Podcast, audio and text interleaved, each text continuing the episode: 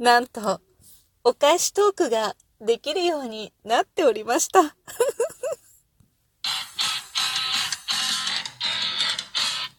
今日もなるようになるさ。こんにちは。アラフォー母ちゃんこと冬木玲です。この番組は私冬木玲が日々思うこと、本の朗読や感想など気ままに配信している雑多な番組です。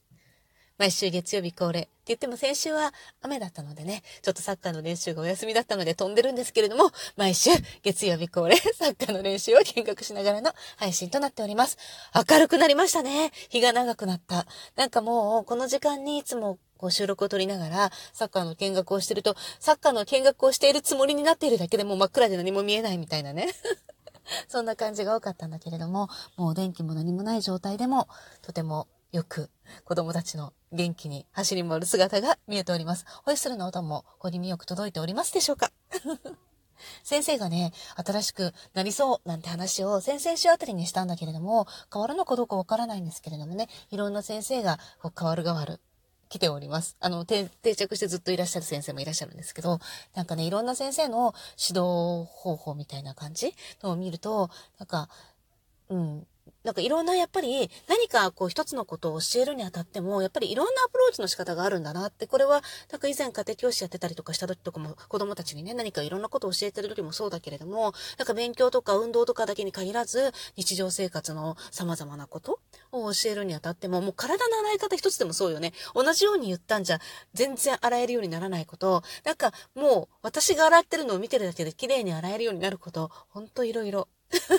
観察力とかね、なんかこう、いろんな持ってる能力の、こう、出方の違いっていうので、いろんなものの習得の仕方がね、変わってくるんだなって思います。そりゃ学校のね、集団授業でみんなができるようになんてならないよね。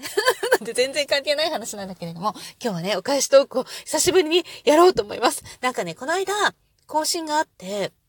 アップデートっていうの？があって、それをやったら、なんかお返しトークができるようになってた。よかった。というわけでね、もうすっごく前にいただいているお返しトークをしたいと思います。AOK さんからいただいております。レイさん、最近どうしてるかな？元気かな？って思ってたら収録アップされてた。やっぱり声が、声が聞けると嬉しいってハートが飛んでおります。ログイン忘れ。私も最近通知切ってるからすっかり忘れてる時あって、ログインボーナスが1に戻った時の悲しさ。無料でもらえてるのにね。お互い多忙ですが、リアル生活も大切なのでうまく両立できるといいですね。かなり難しいですが。そちらも12月になって寒さが増してきていると思いますが、体調を気をつけてくださいね。ということでね、12月に いただいたお便りとなっております。何度も聞きたい。収録賞でしたっけ？なんかそれを一緒につけてくださいました。あの、去年も、ラジオトークアワードかなんか、そういうの やってたと思うんですよね。一昨年の時には、なんかこう、やるぞみたいな感じで自分もすごい参加するぞみたいな感じですごい勢い来てね、なんか、なんかちょうだいって やったけど、でも今年はなんかそれをするほど収録がね、充実した収録ができてなかったなーって思ってね。でも、なんかこういう機会の時に、こうちょっとね、わずかながらでもなんとか細々と繋いでいて、繋げてきたこの1年間の収録をね、楽しみに待っていてくださって、こうやって、こうなんかね、こういうアワード、こういう、まあ、賞がある時とかにね、こう一票を投じてくださるのは本当にありがたいことです。本当にね、本当ね、なんとかつなげようっていう、なんかこう、喋りたいこといっぱいあるんだけど、なんかさ、私こう普段から これ喋りながら頭、まあ、ちょっとね、外で口に出すことはしてないと思うの、多分。してないと思うんだけど、頭の中でこうずーっとこう収録を撮りながらさ、まあ撮ってるわけじゃないんで収録を撮ってるかのようにずーっと喋りながら、なんか自転車こいでたりとか、歩いてたりとか、買い物してたりとかいろいろしてるんだよね。で、これはさ別にラジオトークを始める前から結構ずっとそうで、なんかさ、気がついたらやってたと思うの。なんかずっと喋ってるの頭の中で。で、それをずっとやっててさ、いっぱい撮ってる気にはなってるのよ。撮ってないのは分かってるんだよ。ちゃんと撮ってないことは認識してるんだけれども、でもなんかすっごいいっぱい喋ってる気になってるんだよね。なんかさ、その、なんて言うんだろう。そうやって収録を取らなくても、なんかちょっとお便りをいただいたりとか、で、しながらね、自分がこう、エア収録を エアお返しトークだけじゃ物足らず エア収録をしながら結構過ごした一年間だったなと思って、じゃあ喋ってないことを喋ろうと思ったんだけどさ、なんか喋りきっちゃった感でさ、何喋ったらいいかわかんないわ、みたいなさ。もう全部喋ったわみたいな気持ちになってたりとかするのね。なんか最近は、このラジオトーク始めて、他にもなんかいろんな外でね、だいぶ、こう、外に出ることが多くなったんだよね。その PTA とかもそういうのももちろんそうなんだけれども。で、このラジオトーク始めた頃って、もう人と喋ることができなくって、喋る機会がなくって、みたいな感じでこれ始めたのがきっかけだったんだけど、もう今全然状況が変わっててさ、すごい喋れるんだよね。いや、すごい喋れるっていうか、なんか自分の好きなことをベラベラ喋れるわけじゃないんだけれども、なんか口を動かすことが結構多くなったなって思うのね。そうすると、なんかすごいなんか本当に私、喋ることで、内容とか関係ないのね。喋ることで、ストレスを発散してたりとかするんだなと思って、まあ食べることもそうかもしれないけどさ。でも、なんかもともと、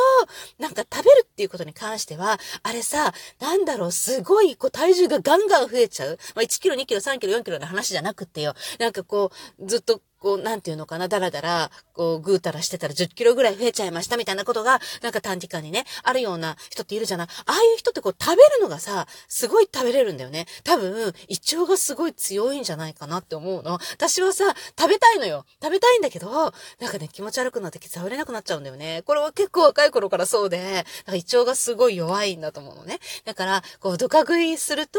もう気持ち悪すぎて食べれなくなるの。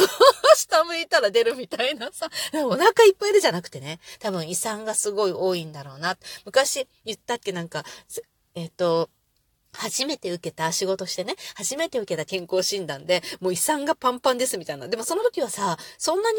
辛いと思ってないわけよ。若さもあったと思うんだけど、なんか全然こう胸焼きしてても全然天ぷらとか食べれるみたいな人だったから。でもさ、やっぱり限度ってあって、チョコレートとかでもさ、なんかうちの旦那とかなんか胃腸が結構、い、い、胃は強い、超どこかで、胃は強いんだよね。だから、あの、板チョコ1枚とかボコボコボコ食べちゃうわけよ。全然ラーメン食べた後とかでも。私絶対できなくって、もうなんか途中でうわ気持ち悪ってなって食べれなくなっちゃうんだよね。どんなに食べたくても。で、なんか濃厚なさ、ミルクチョコレートとかってあるじゃん。あの、リンドールとかさ。あれすごい好きなんだけど、やっぱりね、2個が限界なの。それ以上はどうやっても食べれないの。一日の中で。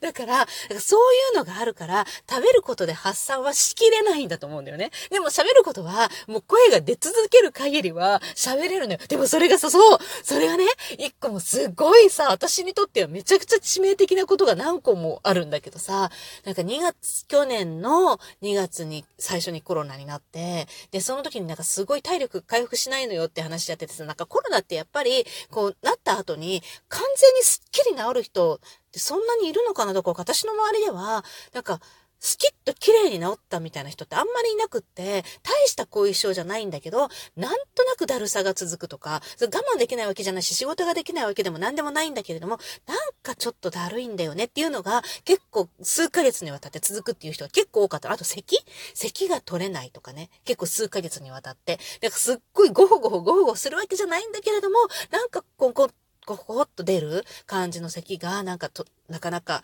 終わらないとかね。なんかいろいろあって、私もそういうのが1回目の時はもう体力が回復しなくて3ヶ月ぐらいで、あ、お腹元に戻ったなって感じはあったんだけど、1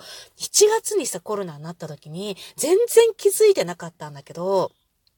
喉やられた感じがして、今までどんだけ喋ってもね、なんか学校の、なんていうのかな、こう、図書の、図書のボランティアとかで、朝から夕方まで結構こう本を読み続けることってあったの。なんかこう、パネルシアターみたいなのやるときとかに、結構こう、読む人になったりするんだけど、そうすると1日に何公演もあるんだよね。学年別にこう見せるから。で、そうするとさ、1日朝から結構朝の最初のリハーサルとかから始まって、なんか1日に、なんか一冊20分ぐらいかかるような絵本、普通に読んでかかるような絵本とかを、1日に5、6回読むっていうことがあったんだけど、そういう時も、で、その読んだ合間、合間の間とかもさ、結構人と喋ってるわけよ。でも、絶対にこう声が枯れるとか、喉の調子がなんか、うんみたいな、なんかうんってなるようなことってあんまりなくって、いやもうほとんど経験したことがないのよ。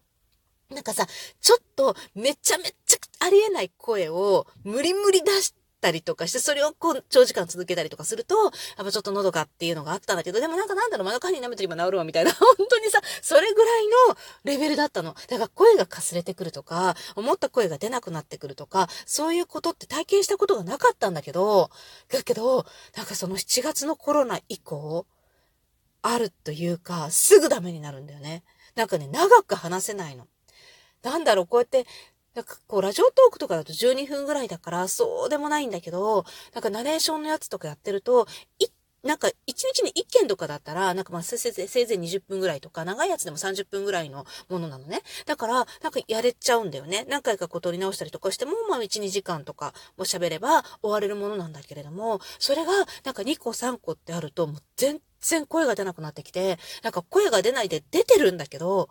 なんかかすれるんだよね。なんか語尾がかすれたり、部分的なところでかすれたりとか、そういうことが起こるようになってきて、で、最初、なんかそのコロナが治った後、体、体力的にはそこまで落ちなかったんだよね。だから、なんか、あ、今回よく治ったスキッと治ったな、なんて思ってたんだけど、全然なんか気づいてないところでそうなってて、で、一番長くお付き合い、2番目かなぐらい長く、もう本当に年単位のお付き合いがあるそのクライアントさんがいるんだけど、そののクライアントさんにこう、毎回毎回毎回、毎月毎月定期的に結構大きな案件があって、で、それをね、お出しするんだけど、その声がどうやら違ってたみたいで、なんか、3ヶ月か4ヶ月経った頃に、あ、声の調子が戻りましたねってコメントが入ってて、え